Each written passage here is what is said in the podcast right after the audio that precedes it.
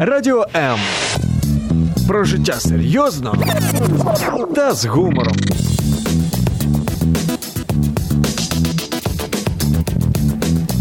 Радіо М.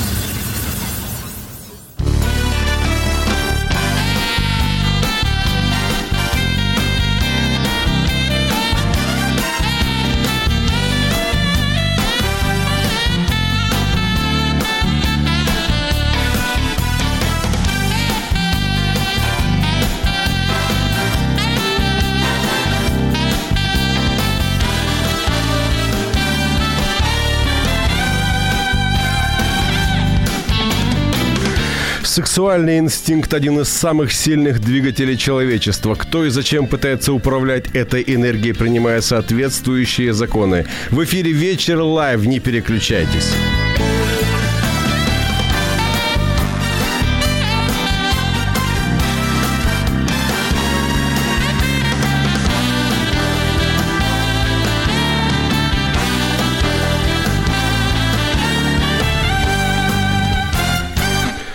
Кто-то уже занимался сексом в 2019 году? Подскажите, много волокиты с документами у нотариуса? Подобные вопросы – это реакция на закон, который 11 января вступил в силу в Украине. В нем Рада внесла изменения в Уголовный кодекс об обязательном взаимном согласии на сексуальный контакт. Меня зовут Евгений Гольцов. Добрый вечер. О сильных и слабых сторонах этого закона сегодня есть возможность задать вопросы моим гостям. Ну, пока что только одна гостья, второй, ну, причина уважительная. По городу невозможно ездить на автомобиле. Итак, директор департамента национальных горячих линий общественной организации «Ластрада Украина» Алена Кривуляк. Здравствуйте. Доброго вечера.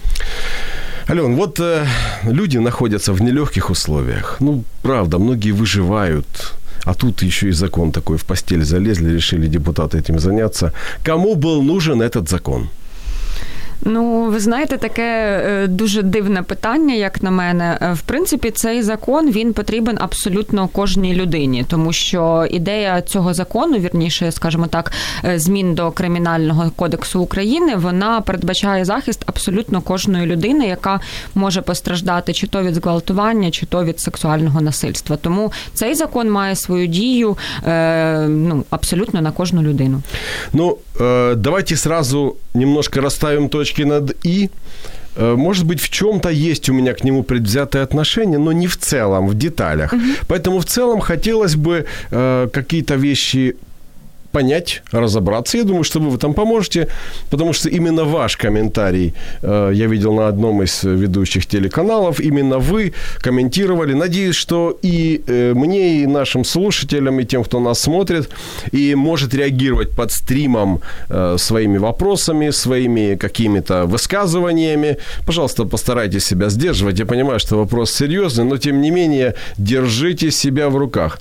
Скажите, Алена, вот зная, как работают наши законы, ну, в теории зная, что они типа должны работать, что якобы они работают, зная о высокой степени доверия э, к нашей судовой системе, теоретически, что мы ожидаем от этого закона?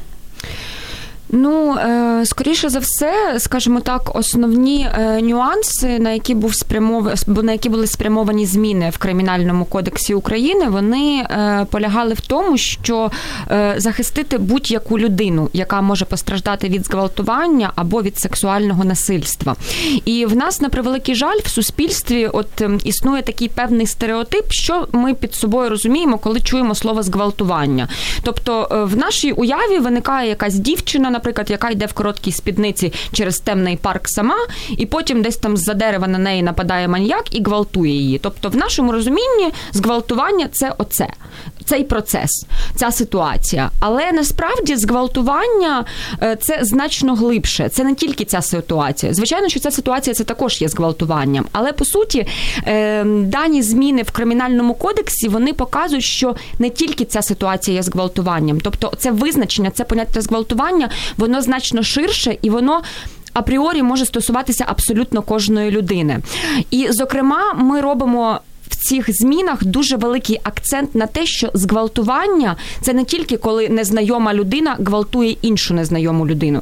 Що часто ця ситуація може відбуватися між знайомими людьми, між подружжям. Ця ситуація може відбуватися в шлюбі. І тому е, ці зміни до кримінального кодексу вони якраз показують акцент на те, що е, давайте відкриємо очі і побачимо, що насправді це те, що може відбуватися з тобою, це те, що може відбуватися поруч. І ми, як законодавці, ми готові тебе захистити, якщо ти потрапив в таку ситуацію. Ви сказали в нашому розумінні. Угу. Вот мне интересно, чье наше понимание вы сейчас озвучили.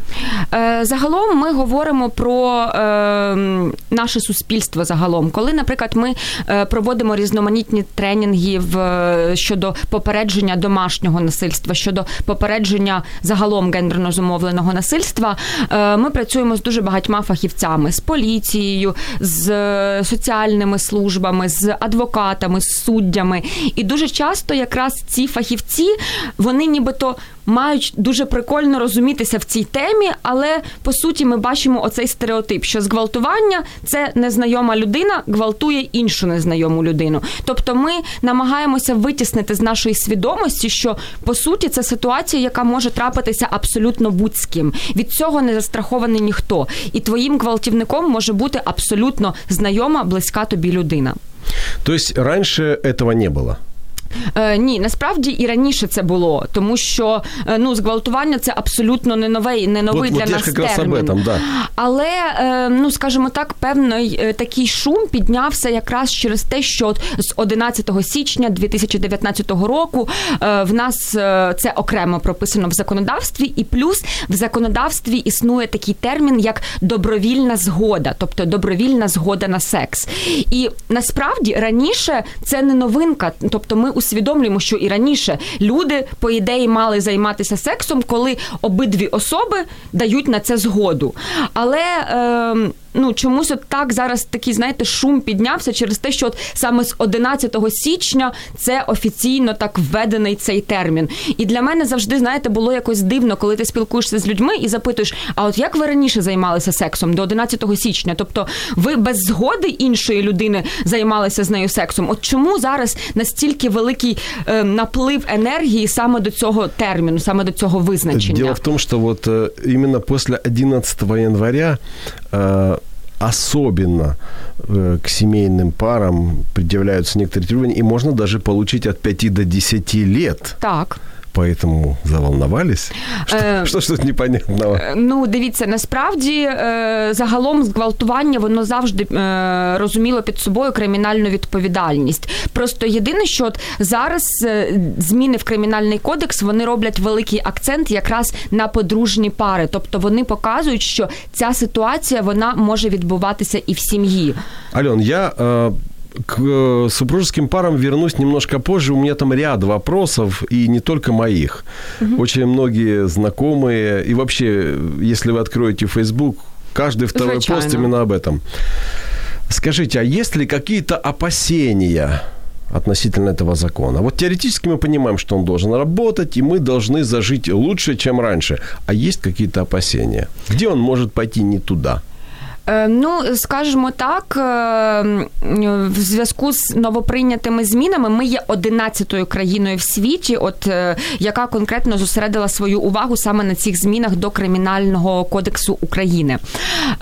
Загалом, коли ми беремо досвід інших країн, тобто тих десяти, в яких, скажімо так, дані норми працюють вже давно, ми бачимо, як це все відбувається на практиці, і ми бачимо дуже багато, скажімо так, переваг і позитиву згідно таких змін в законодавстві. Як це буде проходити в нашій країні? Зараз поки що складно сказати, тому що ми ще поки що це тільки такий початок. Ми не знаємо, як воно буде відбуватися на практиці. Ми ще поки що не бачили перших судових рішень. Тобто, вже від того, ем, коли ми побачимо перші судові рішення, ми побачимо, як це все відбувається на практиці. Ми будемо розуміти, чого, наприклад, не вистачає в цих змінах. Можливо, щось буде варто додати, можливо, навпаки, щось буде варто прибрати. Е, Тобто, вже від того, як воно буде на практиці, ми будемо вже потім відштовхуватися, наскільки досконалими є ці зміни, які пропонує нам законодавець. Тобто у вас вже є якісь варіанти, заготовки, які, ну скажем, укорочена версія закону, ну какие-то там предложения убрать или наоборот поки розширити? Що, поки що в мене, наприклад, особисто немає якихось таких певних ідей, що потрібно було би прибрати, тому що навпаки, я вважаю, що цей е, ці зміни вони є доволі доречними і е, правильними, оскільки е, в першу чергу дійсно вони на них е, покладений такий певний обов'язок захищати подружжя, тобто да, людину, яка перебуває в шлюбі, і показувати те, що вона так само може потерпати від зґвалтування або від сексуального насильства, навіть зі сторони, як би здавалося, найближчої людини, тобто тієї, з якою вона перебуває в шлюбі. Звичайно, що не можна так само не говорити про якісь певні маніпуляції, які будуть пов'язані з е, даним законом. Але е, знову ж таки тут е, варто звернути увагу, що ці маніпуляції вони були завжди, е, і в принципі будь-який закон, який з'являється у нас в Україні, завжди знаходиться людина, яка хоче якось маніпулювати цим законом задля власної е, якоїсь певної вигоди. Тому, звичайно, що і дані зміни вони е, так само будуть е, серед певних категорій населення якимось таким певним маніпулятивним сегментом. Але тим не менше, як на мене, то це дуже великий крок нашої держави, саме такі зміни. Вопрос. Скажите, Алена, я ц- читаю, вы тоже приложили руку к этому закону? Ну, Не бойтесь сказать честно, я думаю, что ничего вам угрожать не будет. Просто интересно. Е, Ви знаєте, Это ос- повысит рейтинг нашего эфира.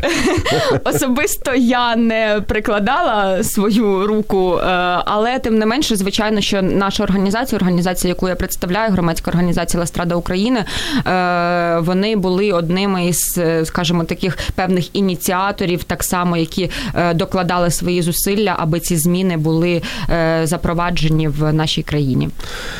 Секс и закон в эфире «Вечер лайв». Клубнички не будет, не переключайтесь.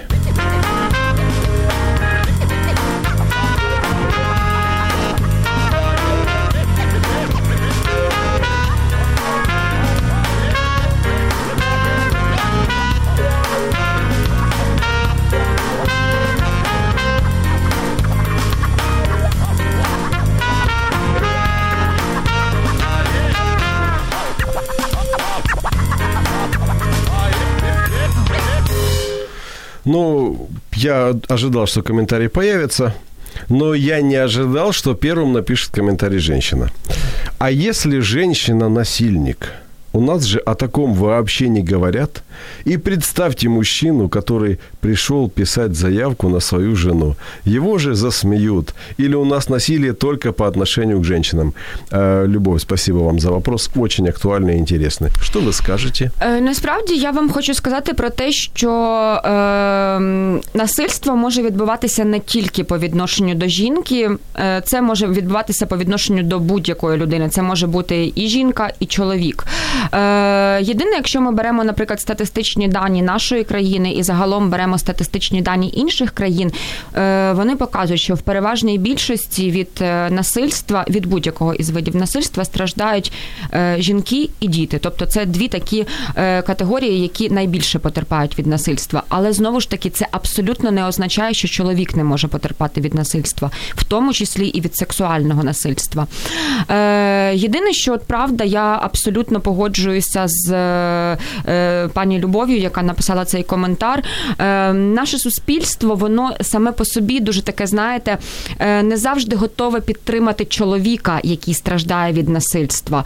А самому чоловікові, враховуючи, що досить часто, коли, наприклад, от як ми виховуємо своїх дітей, Ну, так якщо ти хлопчик, ти захисник, ти не маєш права скаржитися, не ти не маєш права плакати. Насправді, е, ну якби просити про допомогу е, може абсолютно кожна людина, і це абсолютно нормально. Це не означає, що чоловіки вони от настільки такі сильні, що от вони знаєте непробивні. Якби ми всі люди, і в нас є якісь свої певні емоції, переживання, проблеми. І тому це абсолютно логічно, що і чоловік, і жінка вони потребують підтримки.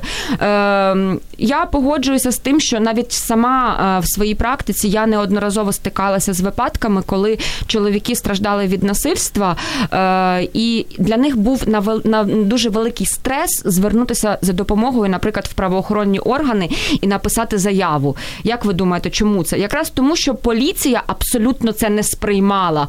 Тобто, коли, наприклад, я, чоловік, приходжу в поліцію і кажу: ну, ви знаєте, от в мене така ситуація, мене б'є дружина. Дозвольте мені написати заяву. І ну, в результаті Извините, от, що я засміявся в ефірі. На превеликий жаль, абсолютно от така реакція, вона і в правоохоронців, які говорять: ну реально, ти що, не мужик? Ти не можеш, наприклад, там своїй дружині показати, хто в домі хазяїн.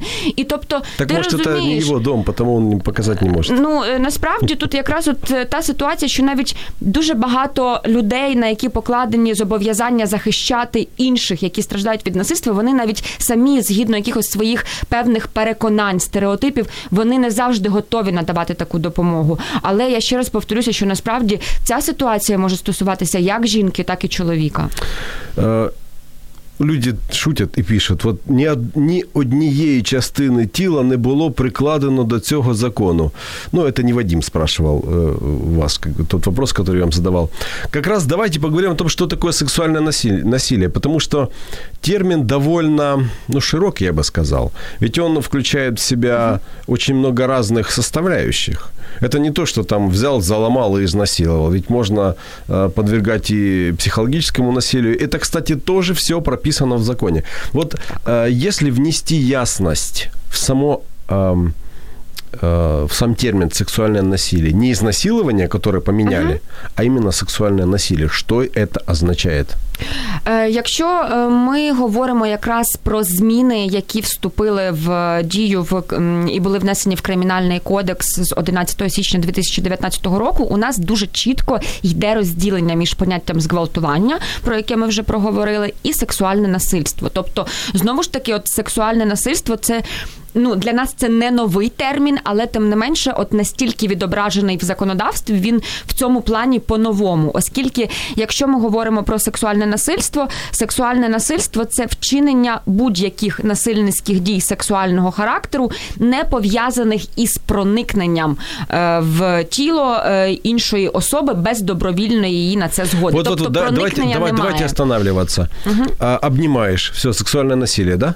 Е, ні, ну дивіться, ми не говоримо зараз про обійми, поцілунки. Тобто, звичайно, якщо людині це неприємно, то і вона тобі насилие. вона тобі про це говорить. Вона просить припинити. Ти маєш це припинити, оскільки Якщо дійсно... не остановився, значить сексуальне насилие. Е, Дивіться, в нас ну я я уточняю. Правда, хочу розуміти, і я думаю, многі хочуть Якщо понимать. це проти волі людини, і вона вас про це попереджає, а ви продовжуєте так, це буде трактуватися як сексуальне насильство. Е, але насправді цей термін зараз ми просто, ну знаєте, е, акцентуємося на якихось таких дуже е, поверх, поверхневих речах, тому що насправді проблема вона є значно глибиннішою, і законодавець її так само бачить значно глибше. Е, бувають випадки, наприклад, коли ну візьмемо як для прикладу, от є там подружня пара, так і. Чоловік примушує свою дружину дивитися порнографічні фільми. Ну, нібито Ніякого і проникнення немає, ніякого і фізичного е, там посягання немає. Але так, але тим не менше, наприклад, дружина говорить про те, що я не хочу цього робити. Будь ласка, ну якби мені це не подобається. А він такий говорить: ні. Давай, тому що, наприклад, якщо ми не подивимося порнографічний фільм, я не зможу там, е, наприклад, е, переключитися і зайнятися сексом. Якби вона, можливо, і не проти там займатися з ним сексом, але от в цей момент, коли він примушує її дивитися порнографічний ну, фільм, за фільм можете привлечь. Абсолютно, це є сексуальним насильством. Дивіться, тому що проникнення немає, але тим не менше, якщо я говорю, що я цього не хочу, мені це не подобається, а ти мене не чуєш ну якби розумій те, що. Якщо ти мене не чуєш і ти продовжуєш якби порушувати мої кордони, ти мене не розумієш, ти не, не чуєш ту інформацію, яку я тобі доношу, будь готовий до того, що я дійсно можу звернутися в правоохоронні органи і написати заяву. Друзі, я хочу э, немножко прокомментировать ком- э, комментарии так вот какая-то такая тавтология получается, который вы пишете. Дело в том, что сексуальное насилие довольно серьезная вещь. И то, что я иногда улыбаюсь, это не значит, что я это одобряю. Э, комментарий Василий пишет. Так, похоже, сегодня программа только для украинцев. Ок, пока. Василий, пока, до встречи. Через час будет следующая передача. Э, дальше. Вадим продолжает писать, смоделируйте ситуацию, как доказывали раньше и как доказывать сейчас. Э, я думаю, что о моделировании ситуации по доказательствам мы, э, наверное, и немножко позже рассмотрим. Но давайте э, немножко в другом ключе продолжим нашу беседу. Почему сегодня стало так актуально сексуальное насилие? Почему? Вы, вы сказали что мы стали 11 страной, мы к 10 странам, вот Швеция была перед нами, да. Эм, э, не знаю, стоит ли гордиться всем, э, всеми нашими результатами, всеми нашими стремлениями, за кем мы там гонимся, чему добиваемся, у кого деньги берем и так далее. Э, тем не менее, зная, зная не понаслышке жизни во многих странах, понимаешь, что там вот живешь и ходишь по лезвию ножа. Вот одно слово не так, одно действие не так, тебя привлекли в суд, на тебя подал сосед, у тебя забрали детей и так далее. Э, вот не движемся ли мы в этом направлении? Ну, е, дивіться, якщо говорити про те, чому зараз настільки на слух піднялася саме ця тема, е, ну насправді тут, звичайно, така, знаєте, дуже е, велика була ініціатива і засобів масової інформації, оскільки ми, коли говоримо про зміни, які вступили в силу з 11 січня 2019 року, загалом акцент був на те, що криміналізується домашнє насильство. Домашнє насильство це не тільки про зґвалтування зґвалтування і про сексуальне насильство. Тобто, загалом це і про випадки психологічного насильства, це і про випадки фізичного насильства, і про випадки економічного насильства. Але насправді, от засоби масової інформації, вони загалом випустили із е, нашого якогось певного горизонту. От е, всі ці випадки ми зробили акцент виключно тільки на сексуальному насильстві і зґвалтуванні, тому що господи, люди добрі, що ж це таке відбувається? Тобто, ми закрили очі я на все открою, інше. Я вам открою один небольшой секрет, который касается средств средств массовой информации есть три слова: секс, скандал угу. и смерть. Это то, что движет всеми, то, что то, что просто притянет людей к экранам телевизоров, э, к э, стримам и так далее. Так що тут ви ну, тут ви просто ізвиніть, звичайно, попали звичайно, в звичайно, я це розумію. Але з іншої сторони, мабуть, в цьому є і така е, певна перевага, навіть я би сказала, оскільки для нас завжди е, ну загалом і поняття секс, і тим паче поняття сексуального насильства або зґвалтування, це була така дуже затабуйована тема. Тобто, ми від цього постійно відхрещувалися. Про це в принципі завжди страшно, соромно говорити. Ну і якщо наприклад враховувати, що це людина, яка постраждала від сексуального насильства або від зґвалтування, то тут ну дійсно розказати комусь про це, звернутися до когось за допомогою. Це треба настільки внутрішньо багато сил, тому що ну е- дуже складно зрозуміти, як ти себе будеш відчувати в той момент, якщо там, не дай Бог, з тобою таке трапиться. І тому просто законодавець знову ж таки робить акцент на те, що якщо ти потрапив в таку ситуацію, якщо ти перебуваєш в такій ситуації, все-таки знайди цей внутрішній ресурс, звернутися за допомогою. Ми, як держава, ми зі свого боку робимо зробимо все можливе, аби тебе захистити. Ну, це ідея законодавця. Звичайно, як воно все буде на практиці, важко сказати, тому що є і особистий якийсь людський чисто фактор. Хтось це сприйме скептично, е, хтось, е, можливо, не настільки готовий буде тебе підтримати, але по суті ми робимо ті кроки, аби захистити захистити людину в цій ситуації? Вы знаете, чем чаще, чем старше я становлюсь, тем я с большей осторожностью отношусь к высказыванию «держава тебя защитит». Но закрывая вопрос сексуального насилия э, относительно мужчин, Хочу все-таки зачитати пост Вадима. Ой, тоді чоловікам потрібно писати постійно заяви про знущання по знущанню від жінок над психикою чоловіків. Ну, Рус, э, Вадим, если надо писать, то пишите. В эфире «Вечер лайв. Секс и закон». Тема, которая не оставляет равнодушным абсолютно никого. Не переключайтесь.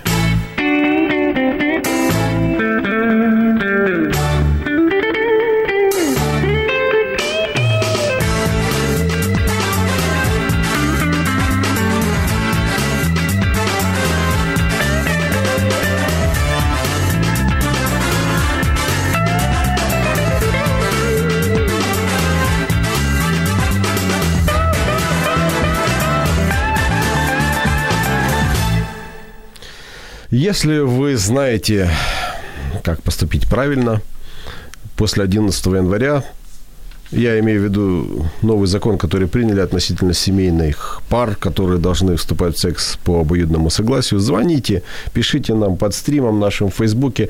А я пока задаю вопросы моей, моей гости. Между прочим, э, человеку, который как ни крути, но все-таки причастен к тому, что этот закон был принят. И не надо пытаться выяснить, где она живет и так далее. Итак, директор Департамента национальных горячих линий общественной организации «Ластрада Украина» а, Алена Кривуляк.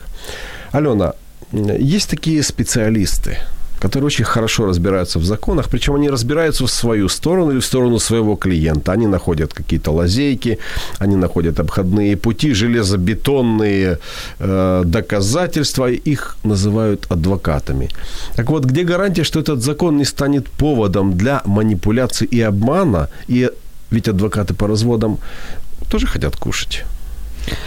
Е, ну, дивіться, вже трошки сьогодні проговорювали про те, що від маніпуляцій, в принципі, ніхто не застрахований. Е, і будь-які зміни, які вносяться в наше законодавство, завжди існує якась е, певна кількість людей, які зроблять все можливе, аби зманіпулювати законодавством на свою сторону для отримання якоїсь своєї певної вигоди.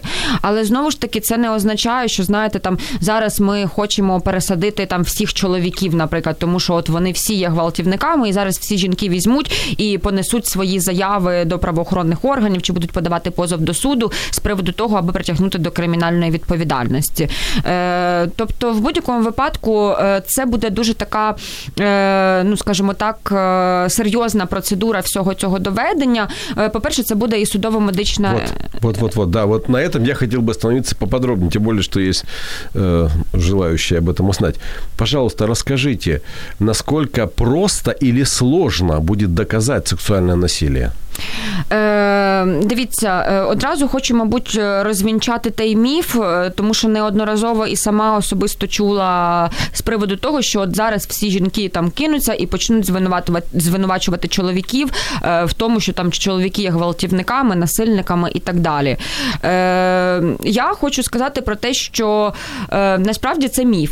Е, ну якби такого не буде. Так, буде, будуть якісь якась частина маніпуляцій, вона буде, але 100%, е, якщо ви ні в чому не винні, то повірте, ніхто вас до кримінальної відповідальності не е, не буде притягати. Оскільки... Якщо от частина, то в процентному отношенні то скільки можна спрогнозувати? З приводу маніпуляцій, ви да. маєте на увазі? Ну, чесно кажучи, мені складно сказати, тому що ну, якби всю картину там всього населення України. Е, ну, я думаю, що насправді буде значно менше. Ну, от, наприклад, коли там е, був новий закон з приводу аліментів, так само була частина е, людей, які маніпулювали даним законом, і це десь було там близько 10%. Тобто, знову ж таки, я повторюся, що маніпуляції будуть, але це не означає, що от е, кожна жінка, яка звернеться зі своєю заявою, значить вона зманіпулювала. Тим паче, що якщо ви чоловік і ви 100% впевнені в тому, що ви не винні, то ніхто вас до кримінальної відповідальності не... невиновності її ніхто, существує. звичайно, її ніхто не, не відмінив. І інколи люди такі, знаєте, чув дзвін та не знає, де він. Тобто вони абсолютно не знають про презумпції невинуватості, але тим не менше все впевнені, що їх вже зараз на 10 років посадять. Якщо ви не винні, ну ніхто вас от реально не посадить. Итак, процедура. Да. Если человек приходит и говорит, по отношению ко мне мой муж, давайте сейчас перейдем уже в семейную сферу, совершил по отношению ко мне э, сексуальное насилие. Що далі? Е, знову ж таки, ми дивимося, будемо розбиратися в тому, чи це сексуальне насильство, чи це зґвалтування, тому що це дуже важливо, е, ну скажімо так, розмежовувати.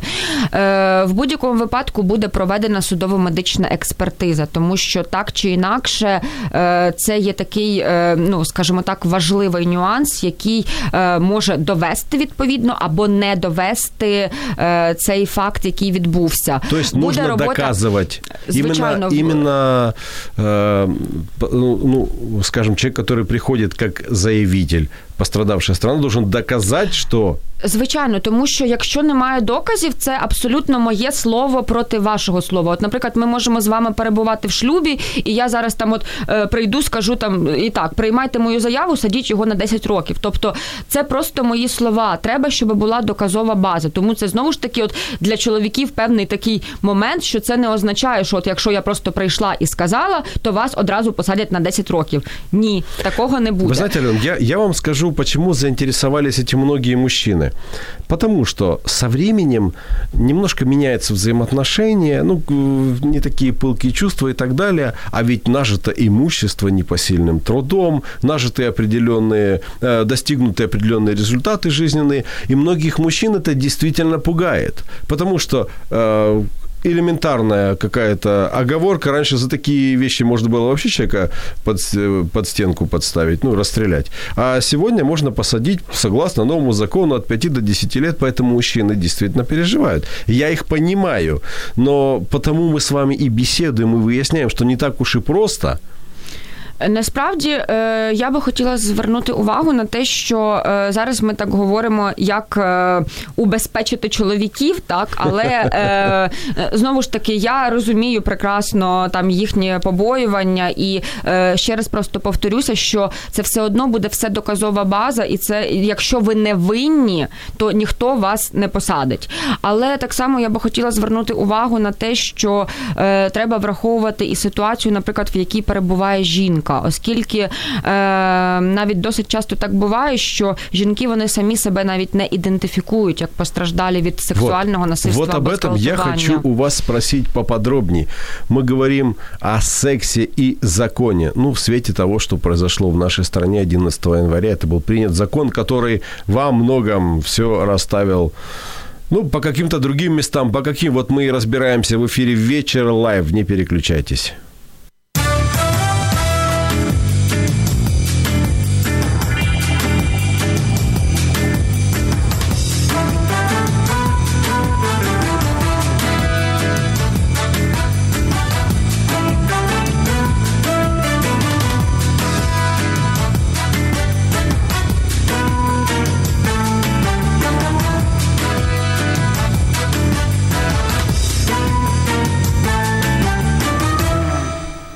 Мы продолжаем говорить о сексе в рамках закона или о законах секса. В общем, как хотите, так и называйте. В эфире «Вечер лайв». Меня зовут Евгений Гольцов. И вместе со мной директор Департамента национальных горячих линий общественной организации «Ла Страда Украина» Алена Кривуляк. Алена, э, вот вы говорите о том, что некоторые женщины, они себя даже не идентифицируют э, как жертва насилия. Э, в чем это проявляется? – Е, Насправді досить часто я особисто працюю з такими жінками, е, які можуть розказувати про випадки е, будь-якого із видів насильства, неважливо, чи то фізичне, чи то психологічне, чи то економічне, чи то сексуальне, але досить часто навіть не розуміти, що вони є постраждалими від цього насильства. Тобто, наприклад, можуть бути такі ситуації, якщо ми беремо от конкретно там сексуальне насильство або зґвалтування. Тобто, ми неодноразово вже сьогодні говорили про те, що ця ситуація може відбуватися і в шлюбі. Але досить часто жінка себе не ідентифікує як постраждала. Чому? Тому що е, ми е, живемо, знаєте, от згідно такого певного стереотипу, який от е, нам там від діда-прадіда передається, е, що коли ми подружжя, коли ми в шлюбі, то ну якби займатися сексом, це по суті є наш подружній обов'язок, тому що там важливо займатися сексом, аби народити дітей, важливо займатися сексом, аби ми були здорові. Ну і загалом не важливо, що там, наприклад, ти або я не хочемо цього робити. Ну це ж наш подружній обов'язок, значить, ми повинні. І от в зв'язку з тим, що в наших головах от постійно це, що це подружній обов'язок, це подружній обов'язок. Я не хочу, але я повинна, тому що це подружній обов'язок. Ми і не ідентифікуємо себе, тому що ми в впевнені в тому, що це навіть не моє бажання, це просто подружній обов'язок. Тобто ви вважаєте, що чоловік должен ідентифицировать себя? Он, он не должен считать это э, супружеским долгом? То есть э, он может, все, я тебе не должен, да? Или как? Ну, дивіться, насправді е, дуже важливо усвідомлювати якісь свої певні кордони як особистості. І е, от якраз ці зміни до е, законодавства, вони і показують те, що ти людина і ти маєш свої кордони. Ніхто не має права посягати посягати на твої кордони.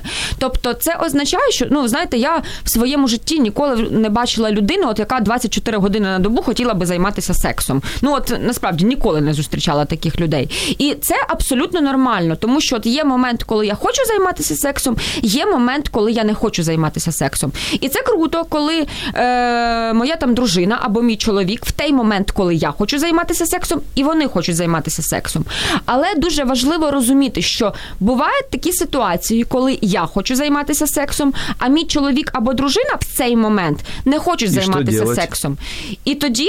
Ти усвідомлюєш про те, що Що у нього є границя, да? так, в нього є кордон, і якщо я перетну цей кордон, тому що мені так хочеться і мені це потрібно, ну То що я буде? несу за це відповідальність. Тобто я усвідомлюю, що зараз мої дії вони можуть порушити права іншої То людини. есть вы считаете, что между мужчиной, между мужем и женой, я не говорю между мужчиной и женщиной, между мужем и женой должны быть барьеры, через которые никто не должен переступать. Вот из них друг другу, они не должны, барьер, все, я выставила барьер, там стоит пограничная застава, я тебя не пускаю, да? Е, Я просто кажу, що про, е, про те, що в принципі, по суті, у кожної людини є якісь певні свої кордони, які не можна порушувати. Тобто, наприклад, якщо на даний момент я не хочу займатися сексом, ніхто мене до цього не може при- примусити. І неважливо, ти мій чоловік, ти моя дружина, е, ти там просто мій знайомий, ти мій друг. Якщо я не хочу цього робити, ніхто мене не може примусити. Якщо я хочу, я про це кажу.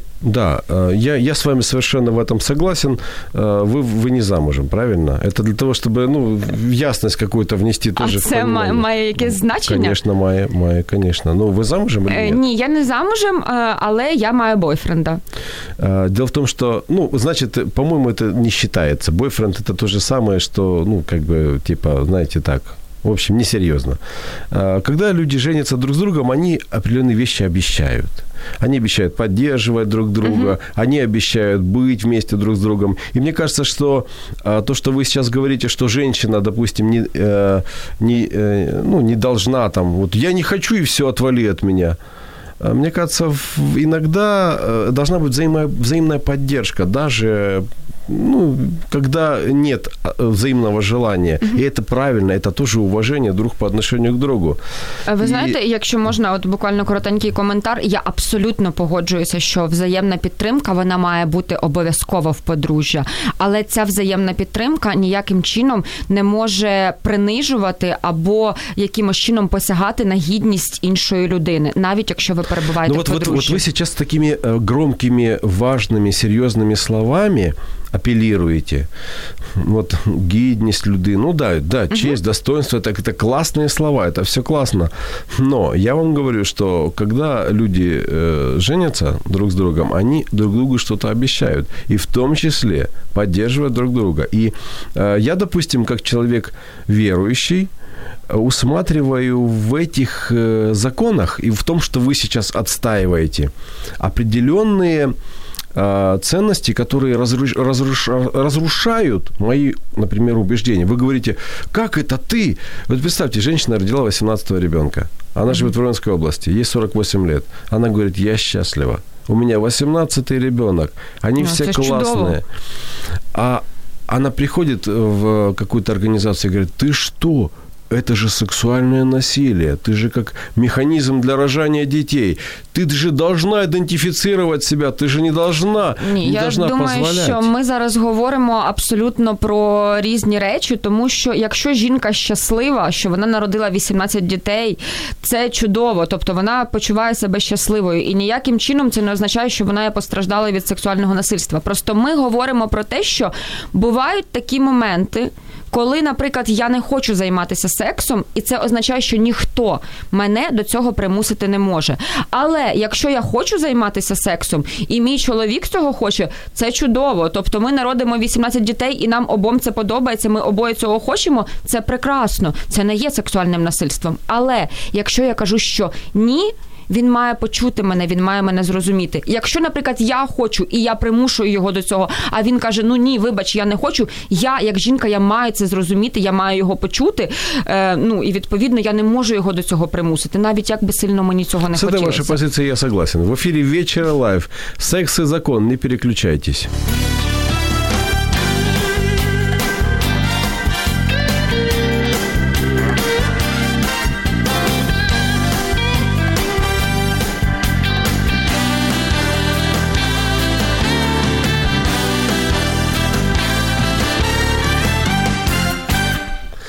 Я как раз хочу представить еще одного нашего гостя. Это э, политический журналист, обозреватель, э, президент Ассоциации Новомедиа Руслан Кухарчук. Руслан, если микрофон у вас уже включен, то я буду рад с вами поздороваться. Здравствуйте. Добрый вечер. Так, теперь можете сказать, он уже полностью включен. Добрый вечер. Мы... Чи добрый вечер. Да, добрый вечер. Говорите на украинском, на русском, как вам удобно. У нас свободная страна. Так, мы сейчас подклю- подкручиваем наушнички. Да, ну, у нас технические, так сказать, э, вопросы есть. Мы говорим относительно закона, который был принят 11 января, э, о том, что многие вещи, ну, скажем так, стали называться по-другому, стали по-другому идентифицироваться и стали по-другому э, даже в чем-то называться. Э, У нас в гостях директор департамента национальных горячих линий общественной организации «Ластрада Украина» Алена Кривуляк. Добрый и мы довольно продуктивно обсудили, что такое сексуальное насилие, и вообще для чего был нужен этот закон, и что мы от этого ожидаем, чего мы опасаемся, и почему закон такую бурную реакцию вызвал. Э, Кстати, интересно ваше мнение, почему этот закон вызвал такую бурную реакцію? Це, це здорова реакція здорового організму. На, е, коли інфекція потрапляє в організм, підвищується температура, тому е, реакція. Тому мені здається, тут щось схоже. Ну, хочу дещо розділити. Тобто в законі є там корисні абсолютно речі, наприклад, визначений вік згоди, нарешті, педофілія фактично криміналізована, як це має бути давно. Тобто є багато в цьому законі корисних абсолютно новацій е, в кримінальний кодекс е, та інші законодавчі акти. Але сама ідея е, формалізувати інтимні сексуальні стосунки в подружжі, е, вона є від лукавого. Е, Чи трапляються різні е, казуси в подружньому житті? Е, Ну, трапляються. Але на те і є подружжя, коли чоловік та, жінка вирішують укласти сім'ю, вони означають, означає, що вони відразу погоджуються на діалог, на любов і кохання. Хочу нагадати, що сім'я це все ж таки любов і кохання, а не намагання зателефонувати в поліцію при першому і при першій можливості. Це любов, це кохання, це повага. І якщо виникають якісь кризові обставини е, в стосунках, для цього є відповідно консультанти, психологи, священнослужителі, пастори, священики. Якщо виникає кримінальний злочин, для цього є поліція. Тобто, в принципі, чинного кримінального кодексу України було абсолютно достатньо для того, щоб карати кримінальні злочини, які теоретично можуть траплятися в межах сім'ї. Але оця, оця, оцей намір постійно вибудувати синонімічний ряд між такими словами святими, як сім'я, і таким нахабним жахливим словом, як насилля. А сьогодні дійсно е, відбувається оця змога е, е, от вибудувати оцей знак рівності між цими явищами. Нібито у нас в школах нема насилля, у в'язницях нема насилля, на вулицях нема насилля, нібито все світове насилля сконцентроване в сім'ї. Е, Це жахливий намір дискредитувати взагалі концепцію сім'ї. Я говорю Е, От це приблизно є е, моє таке загальне загальний роздуми в контексті цих законодавчих ініціатив. Я говорил как раз о том, что м, то, что сейчас происходит в нашем обществе, это, наверное, попытка пересмотреть какую-то идентификацию семейную. И я тут хочу один простой пример привести, когда государство очень серьезно вмешивалось в семью. И очень результативно, между прочим. Э, Если вы знаете или помните, изучали, читали, в Китае был закон про одного ребенка. Одна семья, один ребенок.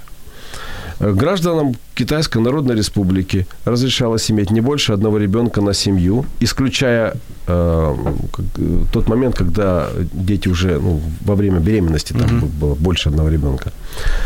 Или двух на одну семью в деревне, не в городе, при условии, что первый ребенок девочка. Вы что-то об этом знаете, слышали? Ну так, це в принципі вот, ж вот мне така интересно, вот вы, Алена, что-то знали? Э, в- стара історія достатньо. Зараз вона здається вже від скасована ця Відмінена. політика. А да. вы знаете, чем она закончилась? Я смотрел, я смотрел фильм, э, документальный фильм. Вы знаете, чем она закончилась? Розкажи. Она закончилась тем, что девочек наш- начали находить везде.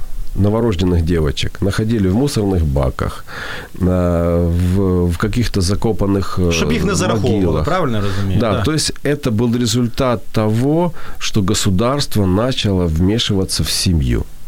И меня очень настораживает этот момент. Поэтому я и говорю, что понятно, что есть перегибы на местах. Понятно, что э, какие-то сотрудники по звонку в службу могут прийти и забрать ребенка и так далее. Понятно, что они чем-то руководствуются, может быть, каким-то своим субъективным мнением, но они руководствуются, у них есть основания, это закон в государстве, у них есть должностная инструкция.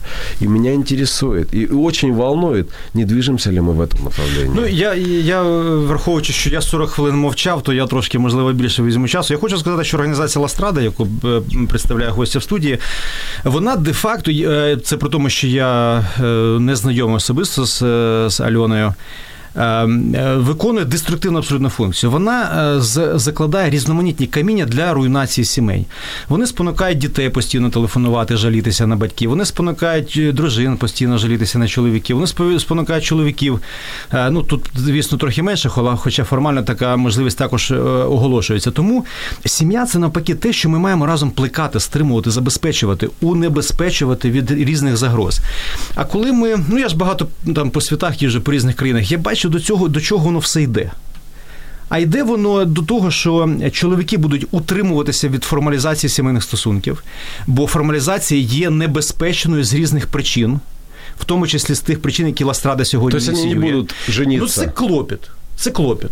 Це це ну скажімо так, це ну ризикована це, історія. Це юридично ризикована да. історія. Да. Тобто легше безвідповідальні стосунки будувати і не нести за це ніякої відповідальності. Абсолютно.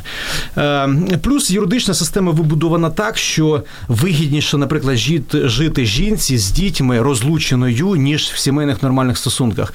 В Сполучених Штатах, принаймні в деяких штатах, це прям серйозна причина багатьох розлучень, ініційованих однією зі сторін. Тому. Некоторые а, используют это для того, чтобы э, иметь многодетные, для того, чтобы придерживаться многоженства, и при этом каждая жена обеспечена и обеспечена жильем. Это, это говорится о развитых странах. Ну, це да, полігамія це і трошки в принципі інша історія. Я просто говорю, що сьогодні громадські організації і відповідно деякі органи державної влади під тиском українських громадських е, організацій, які повністю контрольовані іноземними посольствами, які фінансують діяльність цих організацій, Ластради безпосередньо, Катерина Левченко, гентерфюрер відома, яка сьогодні е, Серйозне яка сьогодні е, фактично вимагає, щоб депутати місцевих рад були покарані за голосування сімейних резолюцій. А можна тобто це абсолютно така недемократична організація. Давайте і остання, да, остання репліка. Сьогодні вмішується в найсвятіше це в сім'ю, в подружнє життя. Оцими брудними своїми е, руками е, е, таких сумнівних ініціатив. І звісно, це абсолютно нормальна здорова реакція організму. Ну з цим не погоджуватися. Що не це висміювати, звісно, як це відбувається зараз. Ну або не погоджуватись.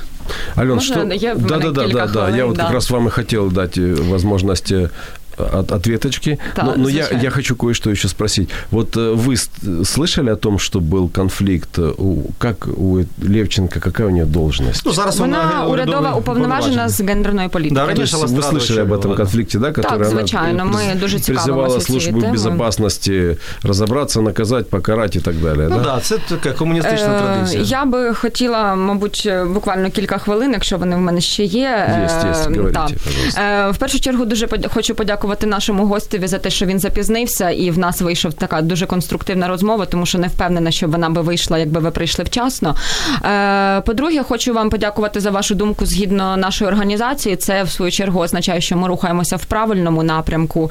Е, і, е, звичайно, хочу звернути увагу на те, що була скажімо так, прозвучала репліка з приводу дітей, які ниють там жаліються, і ми там намагаємося зробити все можливе, аби дітей там вилучити з сім'ї чи щось в такому роді, зруйнувати сім'ю. Це абсолютно не так, тому що е, знову ж таки при всій повазі до радіо М ми неодноразово в минулому році в нас були ефіри, коли ми розказували дійсно про критичні ситуації, які відбуваються з дітьми, з якими вони до нас звертаються, і це абсолютно не означає, що ми хочемо вилучити дитину з сім'ї. Ми хочемо зробити ще один такий маленький ресурс, де би дитина могла отримати підтримку і допомогу, якщо, наприклад, батьки не завжди можуть приділити е, увагу цій дитині. Тому от от от наша основна функція. І навпаки, ми робимо все можливе для того, аби відновити відновити оці довірливі стосунки дитини з батьками. Тому ось наша основна цінність, наша основна функція. Е, Якщо ми говоримо про жінок і про чоловіків, знову ж таки, ми ніяким чином не прагнемо зруйнувати сім'ю. Ми ніяким чином не прагнемо зробити так, щоб там жінки розлучалися, забирали дітей і самі собі будували, нібито там свою сім'ю, жінка і дитина.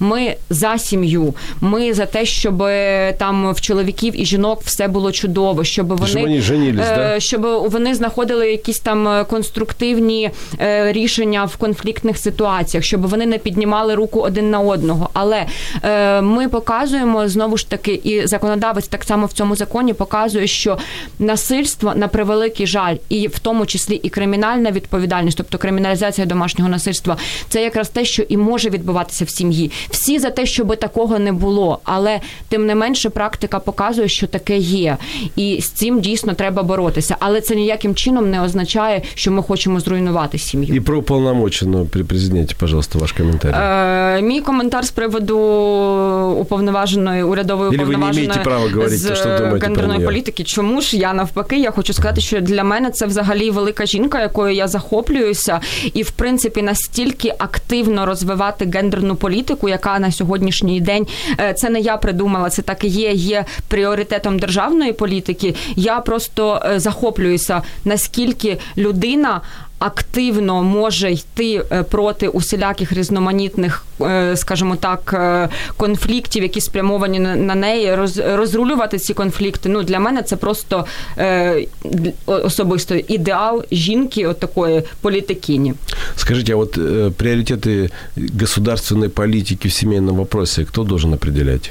Е, дивіться, ми зараз робимо це всі разом. Це в принципі Всі робить разом, на- наша держава. Це загалом робить наша держава. Це і Міністерство соціальної політики, це і Національна поліція, це і громадські організації, це і інші державні недержавні організації. Тому ну якби всі ми до Вот, цього Алён, залучені. Вот смотрите, я э, смотрю на эту уполномоченную, как человек, гражданин Украины, который, кстати, платит налоги. Э, и я смотрю, и я не могу понять э, вообще, что, что полезное для меня она делает, находясь на этой должности. Вот вы это говорите, гендерная политика. Я пытаюсь Листи в понять. СБУ пише. В СБУ пише листи, жаліючись Е, ну, на всі. е, Не, ну, так Дивіться, раньше, ви знаєте- раньше в, се- в с- службе безопасности писали секретные агенты, они так и назывались, э, секретные сотрудники сексот они назывались, они везде писали, ходили, рассказывали. Так Для этого зачем быть уполномоченным президента? Я не Е, понимаю. Ну, дивіться, по-перше, я хочу сказати, що до Зарплату будь-якої державну до будь-якої отримувати. структури може звернутися абсолютно будь-яка людина України.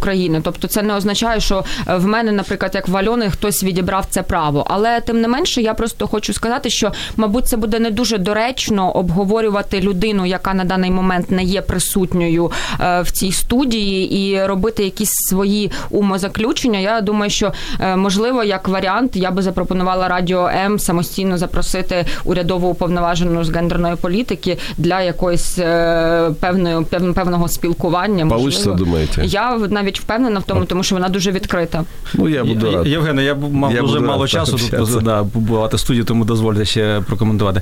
Ну, по-перше, ми можемо коментувати е, думаю, Катерину що Левченко, бо вона державний службовець, Да, а не приватна от особа. Тому ми про політиків і державних службовців говоримо за їхньою відсутністю. Це абсолютно нормально. Хоча, звісно, щодо гендерфюрера є особливі правила, мабуть. Вона не передбачає право на свободу слова і свободу віросповідання. Це є базова проблема.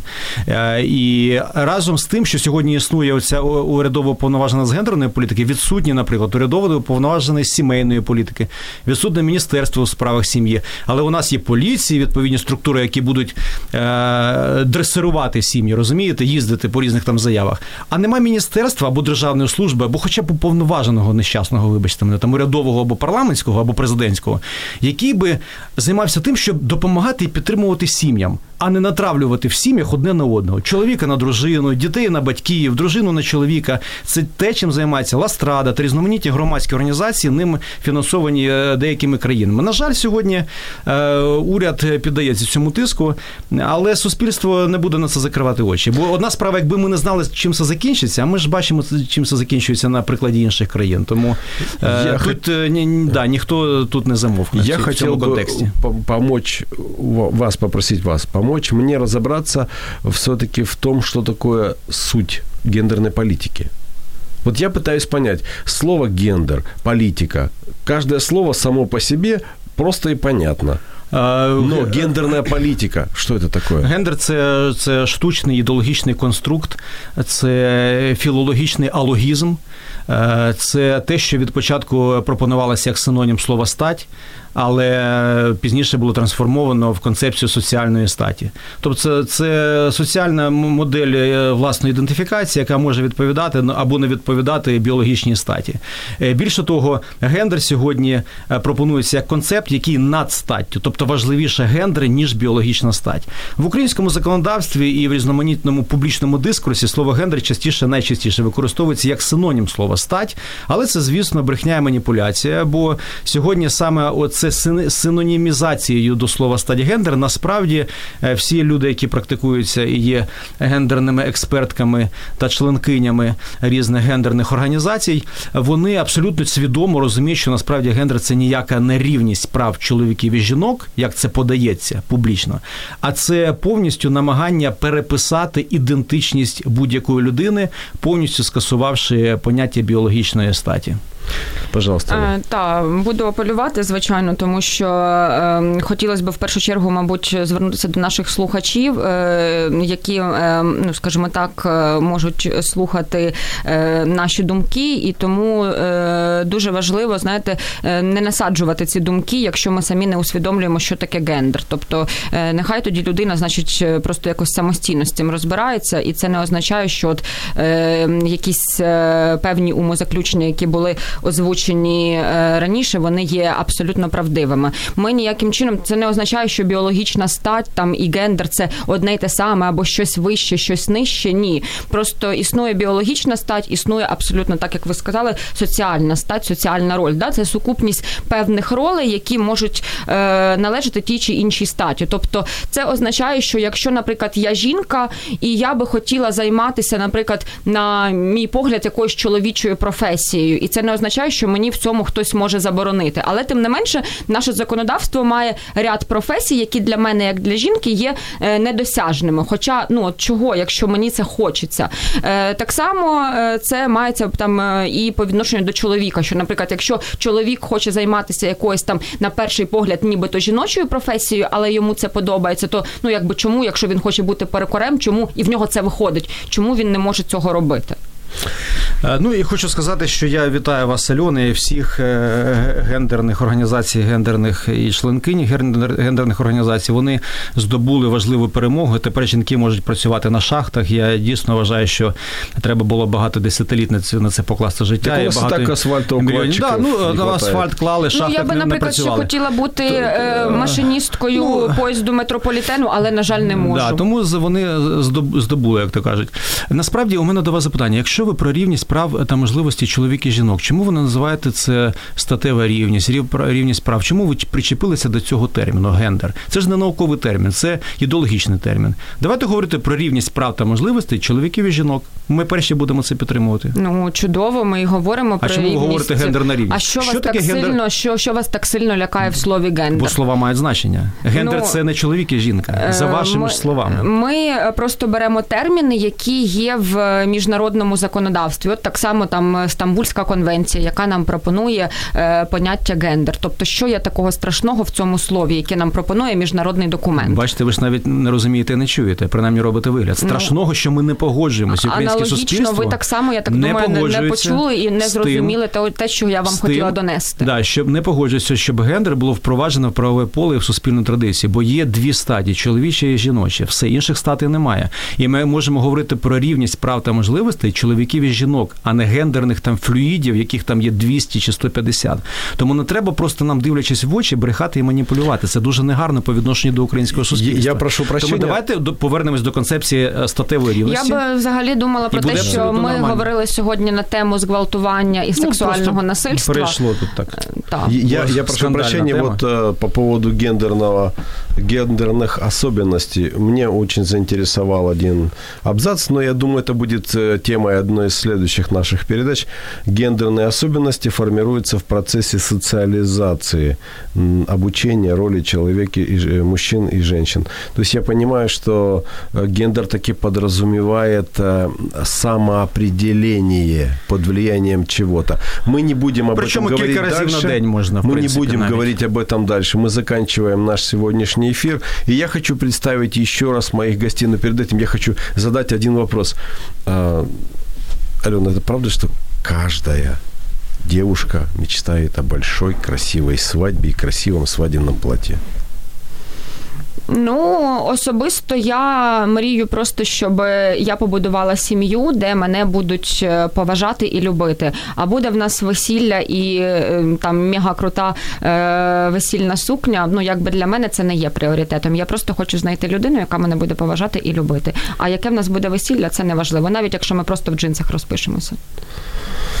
Ну, в джинсах это не так красиво, даже на черно-белых фотках. Я вам желаю, чтобы эта ваша мечта осуществилась. Дякую. И я хочу поблагодарить вас за уч... Извините, за участие в прямом эфире. Я аж задыхаюсь от счастья. Э, Люди пишут, с какими разными интонациями в голосе вы, каждый говорите. Руслану привет, все правильно, каже, э, эмансипация Ашпре. В общем, совершенно разные комментарии, и никуда от этого не денешься. И мне кажется, что много разных законов мы принимаем или вынуждены принимать лишь по одной простой причине. Потому что мы не можем исполить- использовать или исполнить, точнее, один единственный, самый простой казалось бы, закон, в котором заключаются все законы. Возлюбить ближнего своего, как самого себя. Меня зовут Евгений Гольцов. Это «Вечер лайв». Мы продолжаем, не переключайтесь.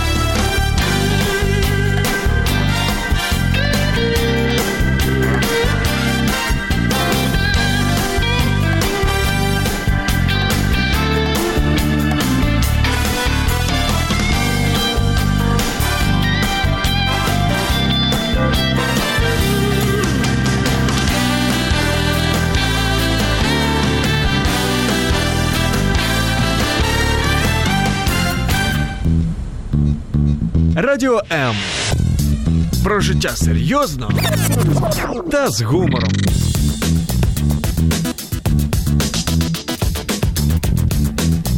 Радіо М.